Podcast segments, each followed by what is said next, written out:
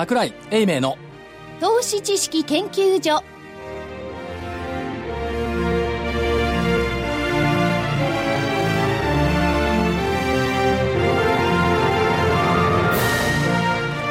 皆さんこんにちは。こんにちは。桜井英明の投資知識研究所のお時間でございます。本日もスタジオには桜井所長。桜井でございます。ちゃんとスタジオでおります。正木隊長。佐々木です。こんにちは福井主任研究員。福井ですこんにちは。そして金内でお送りいたします。よろしくお願いいたします。お願いします。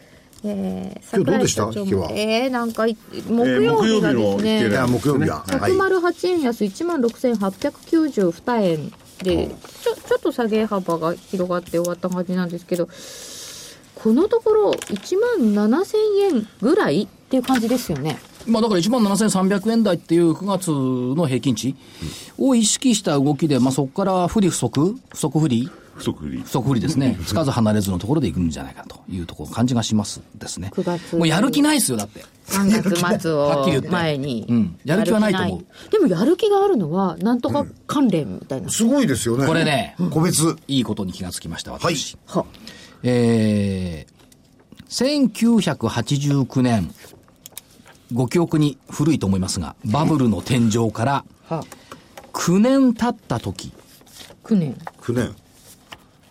1998年から2000年、はい。何があったか。この時は国際協調緩和による過剰流動性で、いわゆる IT バブルっていうのがあったんですよ。ありましたね。ね。ね、テーマ株ですよ。そうすると、中国株が大天井をつけたのは2000コロコロ7年。そっから9年目なんですよね。ほうほうほうほう。しかも、時代背景は、国際協調緩和による過剰流動性の状況にあるでしょう。ありますね。そうか。ということは、まあ、アジアの国の大天井から9年が経つと、個別新分野のテーマ相場が始まる。どうですか？個別新聞やっていうのは。んだから今まで言われてあ新聞や新しい、新聞じゃないですよ。こ 個別の、新聞が確定で違う違う新しいっていう違う個別の新しい分野の大相場、それが今年今これ来てんじゃないの ?IoT とかさ。おおなるほどフィンテックとか。だから2000年に集約しちゃうと IT って言って、あの時はひどくって、携帯電話売ってる会社まで IT になっちゃいましたけど、い広かったですよねや、今のフィンテックだって一緒ですよ。研究会作ったらみんな関連名を。そうですね提携したいや、あれまだまだその実業化されるまでにはいろんな法整備だとかなんか大変な作業があるんですよ。でもあの以前の記憶ほぼないんですけれどもその ないんですか？ないんですないことを語ろうとする。あの IT 相場とかそういうの違ってね。はい。非常に小粒ですよね。テあー。ーマがね。いや、そうじゃなくてね、小粒っていうかね、あの2000年の IT バブルに比べると、まとも、まとも。まとも。およ？うん。どどういう意味で？あのーテーマに対する評価がまとも。あの時は何でもかんでも IT はいはいはいはい。って言ってたから、そこから比べるとすごい、あの、ちゃんと、あのーなんつうの、マーケットの方が、それ自体を、ま材料自体を理解している。っていう部分と、あと同じようにね、全然理解してないみたいなところもね、ありますよね そういうのこそよくわかだから IT の本場はねそれこそグリーンスパンギルの時でしたっけ？はい。あれはアメリカですよね。アメリカはまともな IT やってましたよね。情報ハイウェイ構想ですか、でそれを中心にね。シリコンバレー。そう、日本は確かに今所長が言ったみたいに、どうでもいいような、みんな IT にくっつけちゃってね。まあ本命は本命でいたんでしょうけどね、うん、どこが IT の褒めだかい。やだからね、あの、2000年の時の IT バブルも一緒なんですけど、本筋と、提灯筋とは違うっていうのが、提灯筋提灯って。本物とね、なまがいもののね、この混合相場が、いずれ本物だけ結局ね、最後残るの、ですよ。っていう動きになってくるんじゃないかと思います。それから、その小ぶりって言ってるでしょ、はいはい例えばそのフィンテックっていうことで考えると、金融と IT の融合って言ってるじゃないですか。はいはい。で、こいつの架け橋になってるのがブロックチェーンじゃないですか。ブロックチェーンでみんな物事測り始めるから、なぜか、いろんな会社がまあ広がりますよね。違う、ビットコインやるのっていう誤解になっちゃうわけですよ。そういうふうに誤解するんだ。そう。だからそうじゃなくって、やっぱりその、ブロックチェーンがやってくれることっていうのは、やっぱりこの、なんつうの、秘密の保持。それからコストダウン。ええそれからダウンタイム、要するに、あの、コンピューターが落ちる時間がもうほとんどなくなるっていう、そこのところが違うと思うんですよね。言葉で言えば改ざん、データ改ざん不可能、ダウンタイムなし、劇的コストダウンと。で、で社長ね、でもそのフィンテックっていうのは、ヨーロッパにしてもアメリカにしても、3年前のテーマですよね。あ、フィンテック自体はねフ。ィンテック自体はね。あこれはね、日本で伝えられてないことが一つある。まあ、一部は伝えられてますけども、シリコンバレーとウォールストリートの戦いなんですよ。なるほど。なんで戦ってだって金融のメッカって言われてたのがウォールストリートじゃないですか。ところがフィンテックでもってまともにこれができるようになると、あそっか金融壊れつまりちゃうんだ旧金融勢力に対するシリコンバレーの挑戦が今行われているんですよ。だから、なんか喜んで日本でもね、メガバンクがフィンテックって、それ違うんじゃないって、アメリカ行ったら戦ってんだぜっていう。まあ、日本の場合にはいろいろ規制があってね、やっと大手銀行もその関連会社をね、こう手に入れるような形になって、まあ、そこは中心ですよね。それと、フィンテックだけに言っちゃってるんですけども、ブロックチェーンって決してそのフィンテックだけじゃないんですよ。で、これ先週たまたま遠かった佐賀まで行って、朝がご苦労様でした。佐賀まで行って、はいインフォテリアの平野社長のセミナーを1時間聞いてきましたけども、これね、ブロックチェーンの、まあ、ソフトでいくと、ミジン。あれ、みじ、みじんのみじんなんね。ですね漢字の。みじんもないのみじんなの。それはいいんですけども、みじんこったのみじんなのかいやいや、コッパみじんのみじんでしょ。な。みじんのみじんか。で、これが、もう一回言いますよ、はい。データ改ざん不可能、ダウンタイムなし、劇的コストダウンということでいくと、確かに決済、それから信用供与、融資送金、こういったサービスになるんですが、このデータ改ざんがされると困る領域って、たくさんあるじゃないですか。ありますよ。例えば、流通のところってトレーサビリティ。うんうん。これ改ざんされるとえらいことになりますよね。なりますね。から製造のところでいくと、工場でいくと、検査のデータとか検証データ、あるいは新製品情報なんかが勝手に持っていかれちゃうと、産業スパイになっちゃう。うん。から、公共物でいくと、登記、それから、まあ、大学だったら国立大学の入学式のデータとかね、こういうのも捉えちゃうと困る。あるいは改ざんされると困る。医療でいけば知見データなんか当然そうなってきますよね。で、従来のソフトだと、管理者権限で入れちゃってたん。です。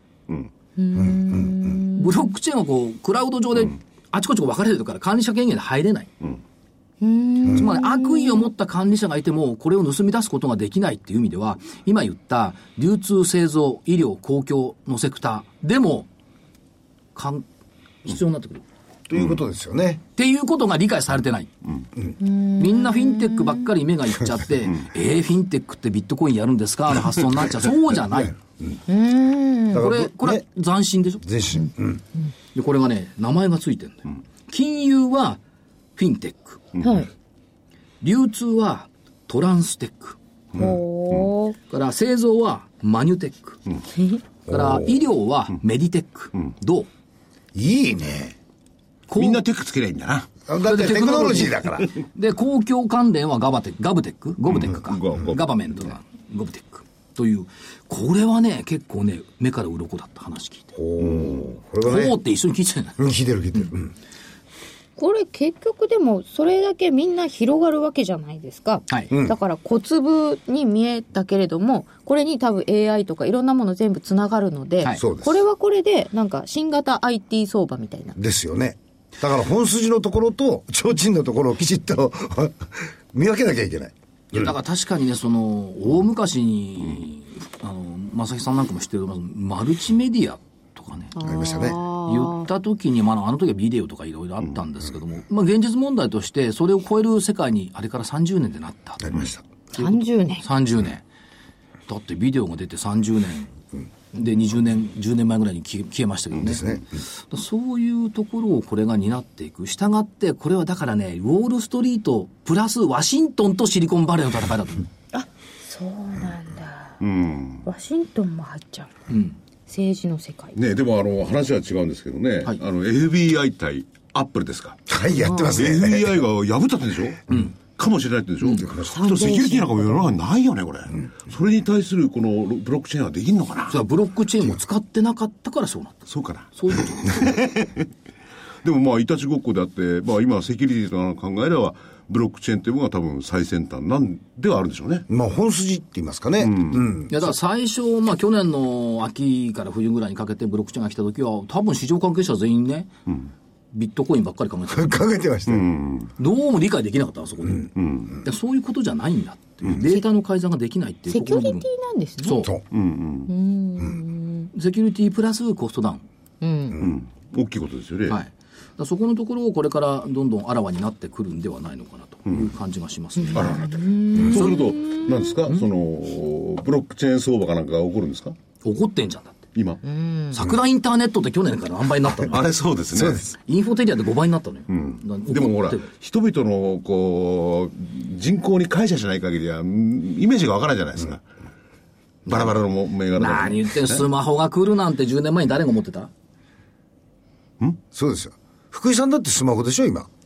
何が？前までガラケーだったでしょ。何が？スマホなんてスマホ想像もしなかった時代がやってきてる。そうなんですよねっていうことと、そそれだから覚えておいていただければいいと思うんですが、あと今週のトピックとしては、トピックスとしては、やっぱり消費増税反対論が、はなぜか、当たり前のように出てきましたね。本当ですね。その前に、やっぱり、あれですよね、落とし前つけてほしいのが、エコノミストアベノミクス、アベノミクスどうなのかって話ですよね。だからか失敗ですよね、あれねだから。解散して、皆さんの民意を問えばいいんじゃないか。民意の問題じゃないよね。でも民主党を除く野党も消費増税反対にな って、おかしいなと思って、本当にみんな反対したらやめるのかな。いい加減な奴らですね、みんな。でも世の中のトーンはなんとなくさ、消費増税なしの方にずーっと移行しているような感じしない、もうここまでになっちゃうと、もし決まっても、マーケットはどうなのかなと思っちゃったりするんですけど。内閣府の経済の足元のところだって弱含みみたいな感じになってるいや、だからそのね、うんあの、ノーベル賞学者が2人来て、それぞれが共通して言ってるところが、世界経済が悪くなるって話ですよね。ですねそう。だからまあ、それはそうおっしゃるように、アベノミクスの責任ってありますよ、それはね。で、二人来たでしょ、スティグリッツ教授とクルーグマン教授。これに隠れてね、もう一人来てたの。誰？が誰？外国特派員協会にね、あの、はい。破滅博士のルービンさん。本当に来てたの？来てたよ、18日に外国特派員協会に出てたの。あ、そう。言ったこと、消費増税は延期される可能性がある。延期するなら早く表明すべきだ。で、ルービニさんに言われたくないよっての。そういえばあれですよ、あの、クルーグマンさんも去年の12月ニューヨークタイムズで、はいアベノミクスはダメだって言ってますからね。ねえそれ言ってん、それも言ってんと消費増税は今じゃないだろう。それはアベノミクスが失敗したからだろうって。こうなってきてますと、と、としたらね、それに頼ってきた相場ってどうなるのか、本当に心配で心配で。そんな心配そうに聞こえないけどなで、。それをあれですか、あの、なんだっけ、フィンテックじゃないや、その、あれは、ブロックチェーンは助けてくれますかね？あーまだそこまではいかないでしょう。いや、だから強いて言うと、これね、アメリカと日本の技術力の差ってまだあるからね、うん、大きいですよね。それは何とも言えないところ。ですけども、ただまあ、あの、日本初になる部分はあるんじゃない？いやもう一つ面白い話はね、あの例えば、ショーケース系 TV なんても会社研究会やりましたけども、あそこって、えっとネットでの集客マーケティングっていうのがポイントなんですよ。そうするとね、これもね、目から鱗だったのはね、インターネットのマーケティングって集客じゃない。スマホとかパソコン上での。で、一方で、出口っていうのは、まあ、注文、決済、発送じゃない。この途中がね、抜けてんのよ。ほうほで、この途中にあるのが、接客という作業。う。ほう。インターネット、あるいはそのスマホに接客をさせるという概念は抜けてるのね。つまり、技術者が勝手にソフト作っちゃって、その接客なんて概念ないからね。で、そのセキュリティでこうやっていくと、いちいちパスワード入れるとかめんどくさいことやるわけですよ。で、これは当たり前と思ってるけど、これ接客じゃないじゃない。これを丁寧にやるっていうのは、これ多分海外の人はできないと思うよ。このおもてなしの接客のスマホとパソコンって。接客の概念はないですよね。だからここで勝てるの。のは日本なの。おもてなし、でも、あの、例えばヨーロッパに行ってどこ行っても、接客する人レレストランに行ったらね、まあ、チップっていうのもあるけれど、プロですよね、日本の接客なんて大したことないな、あれ あっちはね、もうこっちの見てるもんね。ちょっとほんとパーッと飛んでくるし。だからそれがインターネットになると、インターネット全く接客しない接客の部分っていうのはね、IT、ID とパスワード入れなさいってことになるじゃない？そのたんびに。覚えてないでしょ。覚えてない。でね、そういう無機質なはい世界から、もう皆様の大好きな、有機質な。もう、こよなく愛する者たちへ、者たち。愛情を持ったことで、今日はお二人に、えー非常に関係の深い企業さんに、お二人で誰ですか？隊長と福井さん。は おー。ではご紹介いたしましょう、本日のゲスト株式会社日本動物高度医療センター東証マザーズ6039代表取締役社長の平尾秀弘さんです、えー獣医学博士でもいらっしゃいますこんにちは。こんにちは。こんにちは。よろしくお願いします。よろしくお願いします。なぜこよなく愛してるかっていうと、この二人犬飼ってるんです。ああ、そう。犬中心の生大活。きいなラブラドール2頭と、2匹か、2匹と。いやいや、僕ら雑誌のね、あ雑誌の大きい雑誌に大きい。ということで、非常に犬に興味がある。はい。というか、愛情を注いでいる。ということで。僕はなんかいい犬の手下みたいなもんですよ。ああ、そのようになっていますか。今やね。なりますよね。なりますね。で、えっ、と、これ多分日本で一つだと思うんですけども、犬猫向けの高度医療を行う二次診療専門動物病院。そうですね。はい。この二次診療っていうのはやっぱり難しい病気を治すってことでしょうか？え、あのーまあ、お近くの病院ではもう対応ができはないい治療、い、まあ、いわゆるその精密検査等をですね、はいえーまあ、専門の、おーまあ、あー獣医師があー担当して、はいえー見させていただくというところですね。まあ、二次診療ということですが、高度医療を提供する。そうですね。で、地域の、我々がよく目にする、その、なんていうの、動物病院とか、動物クリニックっていったところから、紹介、紹介そうですね。紹介を受けた患者さんだけを見ております。とりあえずかかりつけのところに行って、ええちょっとこれはもう少し大変ですって言うと行くそうですね。はい。そういうことで考えていくと、なんていうの？皆様の愛犬のはい病気になった時には、どうしても重い時は行かなきゃいけない。幸いと思ってんでしょ私の方は思ってます。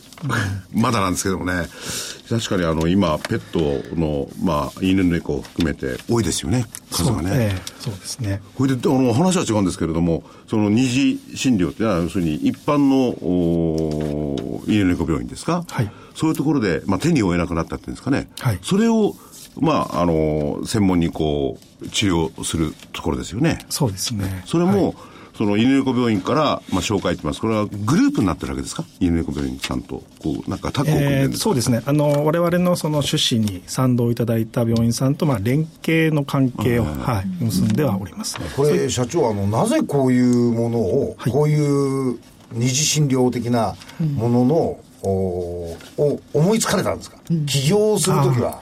そうですね、あのまあ、こういったシステムっていうのは、まあ、人の方でもそうだとは思うんですけども、まあ、従来そういったその専門診療ってなってくる、まあ、二次診療っていうものになってくると、まあ、大学病院とかですね、お近くの専門病院ということになると思うんですが、まあ、獣医の方でも同じく獣医系の大学病院っていうのがございますが、これ全国に16しかないんですね。16ですか？はい。それからいわゆる民間でのその総合病院とか専門病院っていうのも、まあ、その二次診療ですね、紹介を受けた患者さんを見る病院っていうのが、まあ、公的な機関としてもないですから、で、まあ、私もあの大学にもいましたし、えーいわゆるその大学でできることっていうのはやっぱり制限が、まあ、数も少ないですし、サービスとしての提供する、まあ、サービスとしても、まあ、あー限られてくるんですね。で、大学の先生も、あの、いわゆる診療にだけ従事してるわけじゃなくて、教育の方であったり、まあ、雑務ですね、会議とか、いろいろ大き多いわけですね。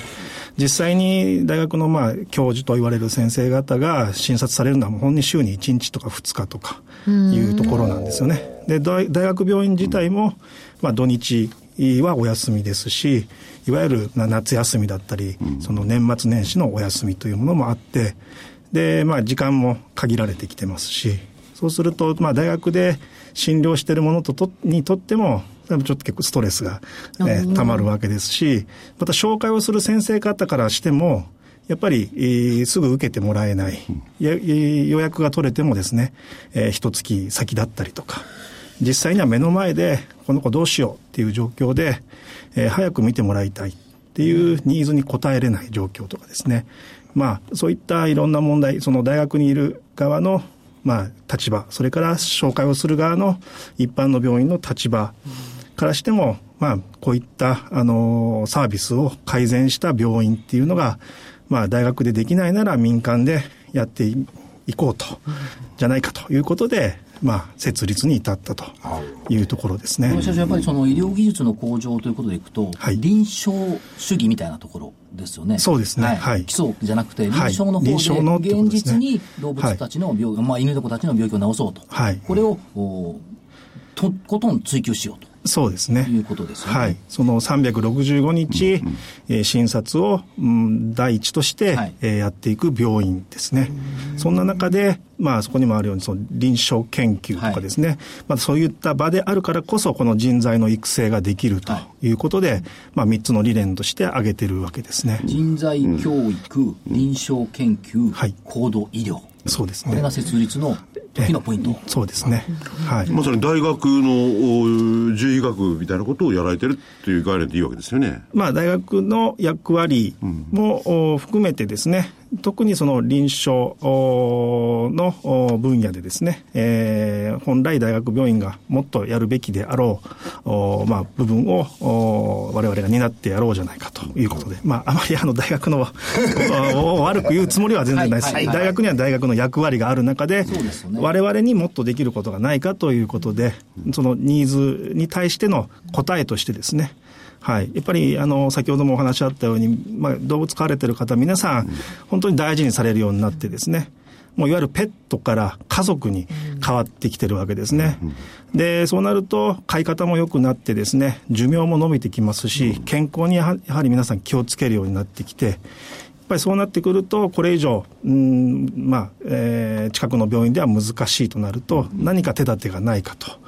いうことで、やっぱりこういった病院、まあ、あ施設が望まれるということなんですよね。で、はいこれ、あの、症例で見ていくと、消化器泌尿器系が全体の約3割ぐらい。そうですね。だからはい。腫瘍科とこれ、まあ、がんとかそういうですね。ええこれがやっぱり3割ぐらい。はい。で脳神経科はい。が2割。が循環器呼吸科がこれも約1割。で、整形科がまあ6%、眼科が4%。はい。幅広いんですね、やっぱり。そうですね。ええ。あの、まあ、すべてを網羅できてるわけではないですが、はい。まあ、主だったところとして、今、あの、挙げた診療科を、まあ、設けてですね、はい。えー当たってますけども、まあ、いわゆる人の、でいうところの三大疾病に当たるようええ。な病気もそうですし、まあ、先ほど言ったように、せいえーまあ、あの、寿命が長くなったっていうことは、逆に皮肉にですね、ええ。人のよ、人のでいうところの成人病のようなもの、ええ今まえ過去、あまり問題にならなかったような病気に対しても、やはり、ええ、行くような状況が出てきてるんですね。それじゃああの、診療件数のこの増加率って言いますか、はい。えっ、と、2015年の上期で見ていくと、もう8700件以上。はい。そうですね。これどう。なんでしょう。相当忙しいんじゃないですかあの、おかげさまで、はい。えーっと、順調に本当に伸びておりまして、はいええあの、嬉しい悲鳴ではないんですけども、あの、はい、っていう状況にあります。今現状、名古屋と神奈川の川崎はい。というところで、そうですね。今、2カ所の拠点でやっております。はい。で手術件数で見ていったって、手術件数だってここ5年で倍ぐらいになってるんですよ。そうですね。はい。手術件数いやーうちはどちらかというとその腫瘍系が多かった多い犬なんですよ。ね、ラブラドールね。ええそうなんですすよ、はい。です。から部位によって、えー民間の今かかりつけのお医者さんに取っていただけるところにできている間はまだいいんですよ、ところがこれが難しいところにできてきたりなんかすると、もうそこではむずダメかなと思って、そうなったら多分あの予約をしてですね、あのこちらに連れて行かないと、うん、可愛い犬が手術できないってことになっちゃうんですよね。そうですね、あの実際、そのどうもおかしいなっていうところから始まって、で、まあ、近くの先生に提案を受けて、まあ、来るケースもあるんですね。あの明確に治療をあの必要としてですね、こういった手術をしてほしいっていうケースもあるんですけども、そうじゃないレベルで来ることもあって、で実は調べてみると、もうお腹にこんだけの腫瘍がもうできてたとかですね、えーその実際来てみて初めてこの事の重大さといいますかですね。に気づくこともあるんで、えーやはりやっぱり早め早めいわゆる早期発見っていうのは、えー早期治療っていうのがやっぱり動物においても同じことが言えまして、はい。えーそういった意味ではあのー皆さんそうですね、えーはまあご依頼をいただく件数が、まあ、あの見ての見ての通り ですね。増えているというところですね。まあ我々ももう初めて、えーこういった病院を作ってですね、まあ実績がない状況でスタートしておりますが、まあ徐々に認められていった結果としてこれだけの数、まああの数のお依頼を受けるようになったというところですね。それから、えっと獣医さんの数でいきますと,、えっとリーマンショックの頃って40人弱だったのが、今60人超える状況ですね。そうですね。看護師さん動物看護師さんとおられるんですね。あはい。いらっしゃいますよね。はい。これが当初4名だった今30名以上になってきた。はい。で、どうなんですか？これ、あの、卒業後の、その獣医さんの、獣医師さんの臨床研修医。はい。これを、おお御社っていうか、なんていうんですか、病院でおやりになってる。そうですね、はい。あのやはりそのいわゆる近くの病院で見れない、まあ、その専門的な診療をするにあたっては、はい。それなりの知識、経験を持ったものが必要ですし、まあ、やっぱり人ですね、はい。あの設備もさることながら、もう設備はもう本当に人の大学病院にも匹敵するような設備を揃えてるんですが、一番大事なのは、そこでやる、まあ、仕事をする、まあ、人ってことになってきます。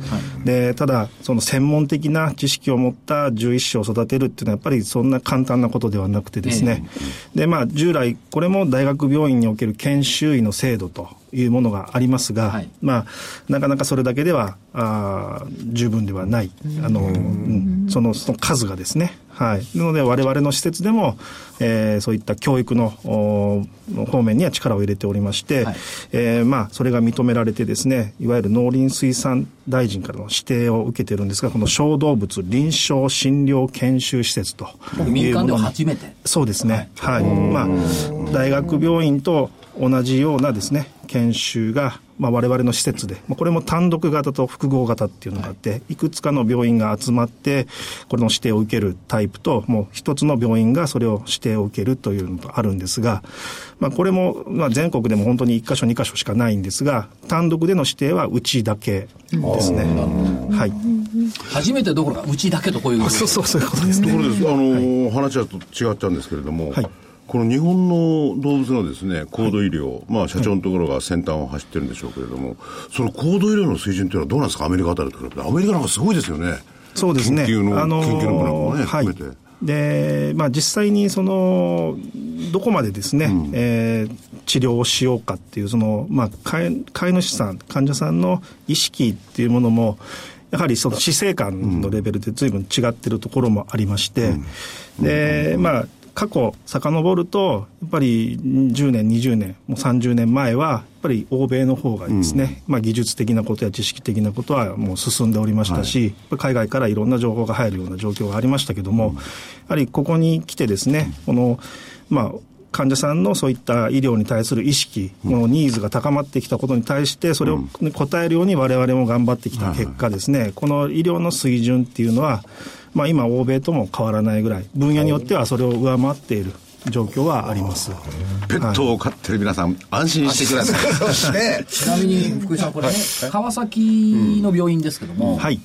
えー年中無休。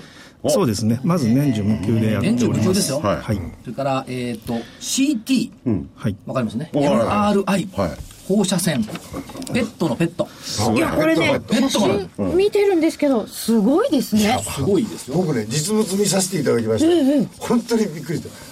本当にねもう人間が使うこれ機械と同じでしょこれ。ですかそうですね。基本的にはそうなってきます。はい。あの、動物用っていうものもあるんですが、比較的その、ちょっと小型化したものであって、結果的に大型犬に使えなかったりとか、やっぱりその安価にこう小型化したことで、えー性能がちょっと悪かったりとかですね。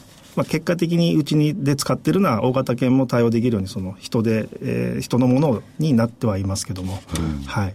でもそこだけじゃないですよ。なんで？すか電子カルテ院内画像ネットワークすでにできている。あ、そうですね。電子カルテですよ。電子カルテ。も、えー既存のものではなくて、えー自社でですね、はい。開発して自分たちの使いやすいようなあの電子カルテを、まあ、改良しているということもやっております。それから、免疫治療部門、ちゃんとあるんですよ。うん、ね、一応ね。はい。はい。はい。いわゆる主要免疫といって、主要細胞に、まあ、自らの免疫を使って、まあ、攻撃するといいますか、はい。えーそういった治療の、えーまあ、細胞を育てるですね、えー自家の細胞を育てるラボをですね、えーまあ、自社に置い、まあ、作っているというところですね。体外循環装置等々いろいろこう高度な医療機器を備えておられる、そうですね。というですね。はい。でえーっと予約っていうの結構ペットをお飼いの方って気になると思うんですが、はい予約はこれ早いんですよ意外とはい。原則当日または翌日の受け入れを目指す。目指しております。原則。目指すですけどね。必ずでもないですけど。でも目指してるんですよね。そうですね。逆に言うと、そうすると休館対応できないですもんね、これできないと。あのそうです。できるだけ、まあ、あの、早い受け入れをというところでやっておりますので、はい。で、まあ紹介してくれるお医者さんの電話で受け入れ可能。そうですね。はい。お電話まずいただいてっていうことですね。で、今、その関東地区でですね、どれぐらいその、あの、提携されてる、えー全国全国でで、はい。全国か。全国で、3054。はい。だえー全国に、まあ、いわゆる動物病院が大体1万1000件ぐらいあるんですね、でそのうち、まあ、あの3000件うんとそういった連携の関係を取っております、はい、ちなみに、えっ、と、東京都で行くと、その、病院として開設届出しているのが1500件ぐらい。はい、で、御社と連、御御社と連携しているのが600件弱。そうですね、はいで大体50%ぐらいはカバーしてる。ねはそうですね首都圏っていうにおいて、はいんですよ。だから2件行けば必ず紹介もらえるって、こういう、あとはまあ100%みたいみたいなところもありますもんね。僕、あの、うちのかかりつけのお医者さんは、はい実は、メンバーに入ってるっていうのが分かりましたあそうですか実は安心してるんですよ。本当に。で、そこだけはい、はい。専門診療科で複数の獣医師スタッフによるチーム獣医療実践、つまりチーム体制。高度医療が必要になるってことはいろんな分野でちょっと必要だってことですよね。そういうことですね。人間と同じようにいろんな、いあれですよね、専門医が揃ってないと対応できないですもんね。できないですね。まあ、実際に紹介を受けて、えー検査を進めていくと、まあ、病気は一つじゃないことがあるわけですね。はいはいえーその複雑なその病態に対しての治療の選択として、まあ、それぞれの専門のものとの意見交換、ディスカッションをした上での、えーまあ、提案をしていくということになります。はい。あともう一つ皆様方が嬉しいのは、動物病院向け見守りシステム、クリアボ。な見守り何ですか、それは？何ですか？何ですか、それ？これ。クリアボ。まあ、これは簡単に言うと、えー見張り役のあのテレビカメラなんですけども、はい。まあ、これあの市販のものでもテレビカメラあると思うんですが、実際あのおとなしく寝てるとですね映像だけだと生きてるか死んでるかわからない、ああ、わからないな。確かにそうですね。うことは実は、飼い主が見えるっていうことですか？えーあのこのどちらかというと開発のきっかけとなったのは、はいまあ、い一般の病院でも、あの一人やお二人で、えー病院をされてる先生が、はい。その夜中のその看護ですね、はい。えーになかなか人が避けない中で、はい。えーこれまでだとそういった、まあ、市販のテレビカメラでこう見てたりしてる病院さんもあるんですが実際はそのそうなるとですねお部屋を明るくして、テレビカメラを設定してっていう中で、えーしかもお本当によく寝てると生きてるのかわ わからないような状況の中で、うちが開発したのはまずその赤外線を使ってお部屋を暗くした中で、まず観察ができる。しかも、その、お呼吸や心拍数をですね、非接触型のセンサーによって、えー確認を取れるということで、非接触型でいいんですか？ええ。これ人間の IC より進んでますね。で、あの、はい、い今、呼吸で体がこう、帯同があったものを感知して、あちゃんと呼吸してるね、っていうことで、はつまり非接触型だと動物へのストレスがないい。ないということですね。はい。安眠できるわけですよ。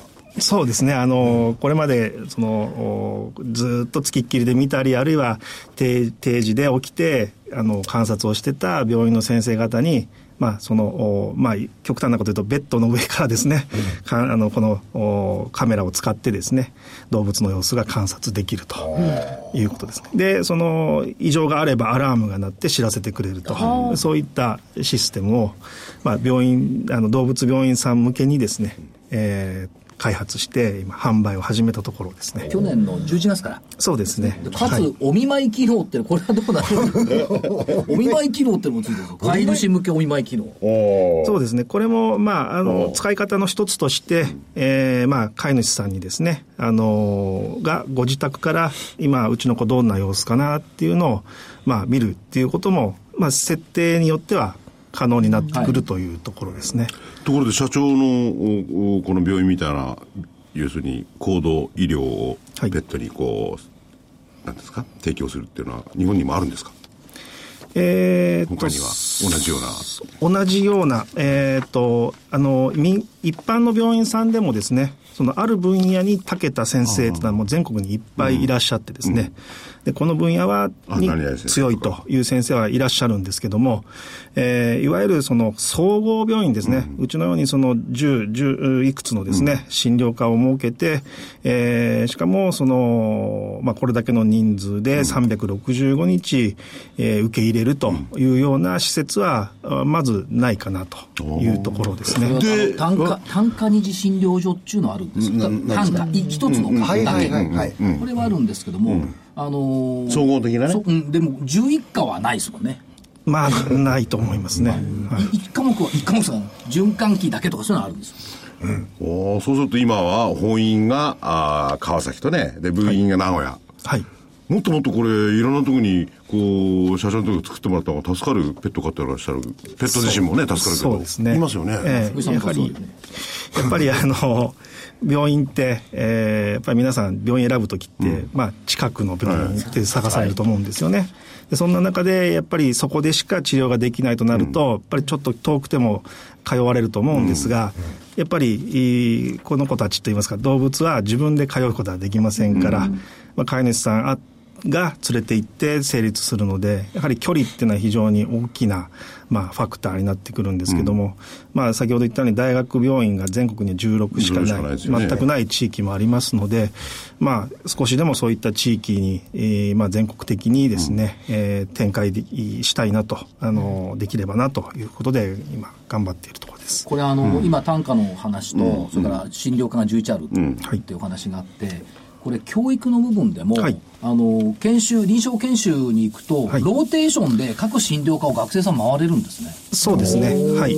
あのやはり特に新卒者ですね、はい、えー、にとってはやっぱり広くえー、診療にを経験してもらってですね。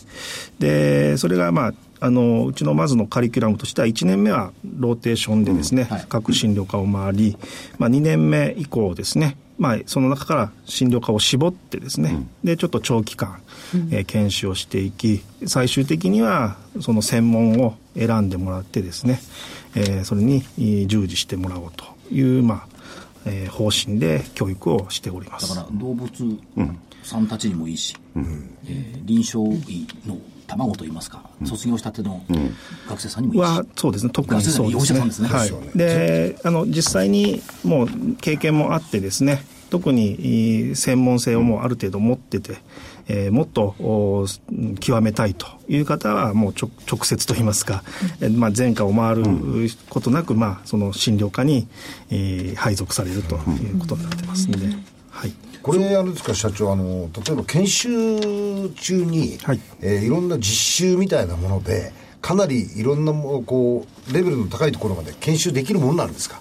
うんあの獣医師さんの資格を取るプロセスの中であの実際にはいわゆるその臨床の現場においてのトレーニングっていうのは、はい、なかなかその直接手を下すってことは難しいですね。はい、あの主主として診察をしている担当のものについてですね、えー、まあ一緒に患者さんを見ていくというところから始まります。はい、はい。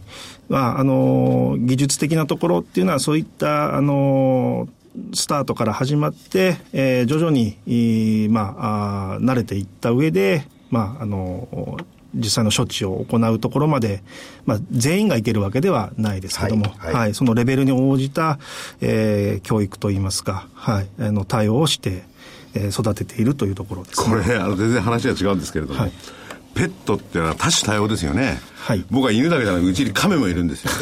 これが長生きだ。はい、そういうのの対応してるわけですよね。犬の子だけじゃないですよね。いや、ダメですよ。犬の子だけ。犬の子だけなんですね。あの、うさぎとかさダメなんですか？ええ、あのまあ今、本当におっしゃる通り、さまざまなですね、あの種類のペットがいます。ただ、あの実際にもですね、ええ、まあ、爬虫類をね、飼ってですね、あの、飼うときはもう興味で買うと思うんですけども、病気になって初めてですね、どこで見てもらおうというのが大体現状だと思うんですよね。じゃ亀が病気になった？ら分かんない元気のね、ない時なんかありますよ。あの、水を取り替えてやったりとか、いろいろこうするんですよ。温度を調整したりとかね。ねまあ、ですから本来はそういった分分分野といいますかね、をカバーしていきたいところなんですが、やはりその、まあ、歴史のあるといいますか、犬猫に関しては古くからずっとこういろんな蓄積ですね、データが蓄積されてますから、いわゆる高度医療として、まあ、しっかりと提供できる分野としては、まあ、まあ、今のところ、犬と猫を対象として、えー行っているというのが現あそうですね、状ですね。獣医さんというと、あの馬とか牛とか、はい。こういう獣医さんのがもともと頭に浮かぶんですけども、はい。飼ってる人いないもんね、普通の 人。まあまあそうですね。やっぱりその同じ生き物ですけども、やっぱり主査があってですね、やっぱりそれに長けた方っていうのが見ないと、お必ずしも同じではないので、はい、その難しさはあるとます。ところで、社長、これは世知がない話になりますけれども、これ、あのーい一つ病院をですね、それなりのお機能を果たせる病院を作るはい。どのぐらい金かかるんですか、設備を入れて。えーっと、そうですね、やはり、あの、それなりの設備を揃えるとなると、当然医療機器、高額な医療機器なので、えー実際、あの、川崎の病院が、えーその医療機器そのものは、えー数億かかってますが、まあ、病院全体作るのにやっぱり30億ぐらいはまあ何十億かかるんですね。でただそそういった病院をどんどん作るわけではなくてですね、え。はい、今名古屋がそうですけども、はい。実際には、えーそうですねスタートは3億ぐらいで、えーあのーまあ、ちょっとギュッとしたものをですね、作っております。少し今拡張したので結果的には5億ぐらいかかってるんですけども、はい、やはり、ね。えあの病院病院もやっぱりまあ大きくて、でしかもお精密な機械がいっぱい入っている、まあ、それに越したことはないんですが、まあ、やはり採算取れて、えーいかないとですね、やっぱりやり続けていく、ね。存在して、その地域の医療に貢献していくっていうことは大事ですから、まあ、あのやはり地域差はあってですね、その、まあ、患者さんの数、マーケットの大きさによって、少し病院の内容、それから、やはり大学病院があるとかないとかですね、その地域にあるとか、えーそういったまあ地域的なことも考えて、じゃあどういった分野に、まああのさらに力を入れていこうかとかですね、いうことをまあ踏まえて、えーやってますので、まあ、今後の展開としては大体そういったまあ3億、5億ぐらいの病院をまず全国に作っていって、そこからその地域せ、あの、特性を出した、えー運営をしていきたいなとは思っております。はい。川崎っておっしゃいますけど、駅はニコタマが近いんでしたっけ？そうですね。二子玉玉ですね、はい。ですからあの川崎っていう所在地は川崎になってますけど、はいむしろその都内から非常に近いところまだ自分のことばっかり考えない。その都内の話じゃないから。あそうですか大体ね、子供の数より今、犬猫の方が多いんだよ、人数。そうですね。全国にわあいるんだから。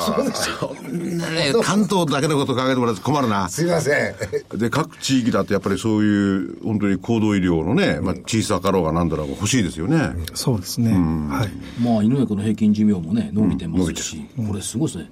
生活に喜びを与えるもの、犬を飼ってる人、1番家族、2番ペット。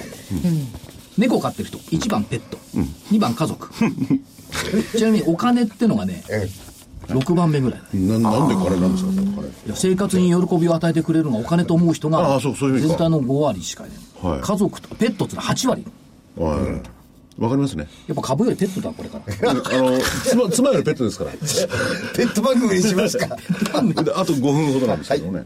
えどうですか？やっぱりあのーそういう高度サービス医療高度医療サービスやっぱり日本全国あるいはその世界にも伝えていきたいと、こういったところでしょうか？将来的な夢としては、あの、進出して、まあ、ニーズがあるところにはですね、必要とされるところにはどんどん出ていきたいと思っております。はい。中国とかなんかも非常にペット部分がすごいらしいですよね。そうですね。どのぐらいその高度医療があるのかとかちょっとわからないんですけど、ええそういうとこも対象にはなりますよね。はい。これだけの蓄積してる、そうですね。お話も少しいただいてもおりますし、はい。やっぱりそのひ地域的な差特にあると思います。貧富の差も含めてあると思うんですけど、おっしゃる通り、ペットブームで、あの、そういったふ、まあ、いわゆる富裕層の方も含めたニーズっていうのはやっぱりありますので、はい。だからこれからペット飼ってる方は、まあかか、まずはかかりつけのお医者さんにえー二次診療専門動物病院に行けるかどうかを確認して、そこを確率、そうかかりつけにすればいいと。そうですね。はい。はい。そうだよな。アメリカあたりでは人間さん、人間の病院もこう上場したりなんかしてるんでね。そうですね。そういうののあのテストケースって言っちゃあれですけれどもね、いい例になるかもしれないよな。そうですね。医療機器見てたらすごいな、人間様よりいいな。そうですよ。ね社長ずっとサービスっておっしゃってるんですよね、あそう。にに人間の病院にも見習ってほしいような気が、あ。ですの人で、人の顔を見てカルテ書いてよな。人間はさね、文句言うからどうにかなるけどさ、ペットは文句言えないから人間よりかわいそうなんだよ。なので、医療のレベルはもちろん、これからも上げていくっていうことは当然なんですけど、いわゆるホスピタリティっていう部分ですね、そういった部分にも、まあ、我々もこれまでも行ってきましたけど、まあ、やっぱりもっとですね、えーまあ、その家族、その患者さん、動物そのものもそうですけど、それに関わるその家族も含めた人たち人たちに対する、まあおまあ、サービスですね、えーを充実させていきたいなと思っております。はい。本当心強いですよね、ペットを飼ってる中島さんがね。えー本日のゲスト日本動物高度医療センターの代表取締役社長平尾秀弘さんでした。どうもありがとうごありがとうございましした。た。ありがとうございました。えー来週のスケジュールはパッといきます、えー大きなところでいくとお民主党と維新の新党の決闘大会が週末。それから月曜日があー3月県立期最終。29日が有効求人倍率。それからケースシラー住宅指数。30日水曜日があ国内鉱工鉱工業生産とアメリカ ADP 雇用レポート、えー1日金曜日、えー日銀短観それからあー雇用統計中国の製造業 PMI ジュニア NISA 投入導入か、あと ISM っていったところがあります。まあ、雇用統計で騒ぐんでしょう、どうせみんなね、そうですよね。単価がね単価がありますね。で、えーっと、先週の見通しと一緒です。下限が1万6586円、3月 S q 値。えー上限が1万7684円、2月2日の窓開け水準。多分1万7300円近くで終わるんじゃないかなと。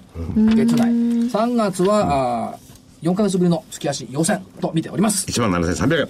うん、300円から400円。はい。いいですか、お知らせ。はいどうぞえーっと、昨日木曜日、今こそ、あ桜井英明、金内彩香の銘柄バトル4月号、えータイトル、今こそストップ高期待銘柄、ゲットのチャンスということで、えー英明所長がですね、ストップ高するかもしれない銘柄を、注目銘柄、この DVD の中で上げてくれています。そして、えー同じく24日木曜日、伊藤お俊弘の相場予想の基本と基本を極めるための超秘策、えーどこまでいつまで、どのように上がるのか下がるのか、そのシナリオの作り方をお徹底的にえー解説します。えー具体的にどういうシナリオを作るかということを伊藤さんがお話ししてえーくれています。えーっと、お以上でいいです。あと1分。ああと1分、はい突然振られたあと1分つうか、まあ3月月足要線なんですけども、なんとなくこう後半になって不満足感が多少、不満足う感ん高まってきたなと。もう一段高いところ欲しいなっていう。いや、だからまあ、気持ちもあるんだよねあんまり贅沢も言ってもいけないかなうんっていう感じもしますし、まあ、1、2月に比べれば3月は落ち着いてきたな。いや本当そうですよねで、ボラもようやくね、22%台ぐらいまでね、昨日起こってきましたし、まあ、アメリカ10%台の下まで行ってますけども、その意味では落ち着きを。で、人間贅沢だから落ち着いてくると動いた方がいいとか言い始めるんだよね、これはですね。どっちに？上に？下に？もちろん上にだと思いますけどもね、まあ、まあそうは言ってもね、落ちまあまあ、もう新年度をもう見据えて、はい来週はそんなに出来高もできないでしょう、というふうに考えておりますんで、まあ、着地はなんとかできたな、ただし、やっぱり消費税だね、消費ですね。上げないで、決めてるなら早く決めて、どうせなら、どうせなら上げないんじゃなくて、下げてほしいですよね。今の現状をね。そんな話も出てま本田さんなん。かすね7%に下げろっつってますよ、中途半端だな。まあでもな、あのヨーロッパとかアメリカとか比べればね、まあアメリカとかまあヨーロッパとか比べれば本当ですよね。高い。っていうのは高いんですけども、向こうの方がね。そうですね。はい。それでは、えー本日もお聞きいただきましてありがとうございました。投資知識研究所。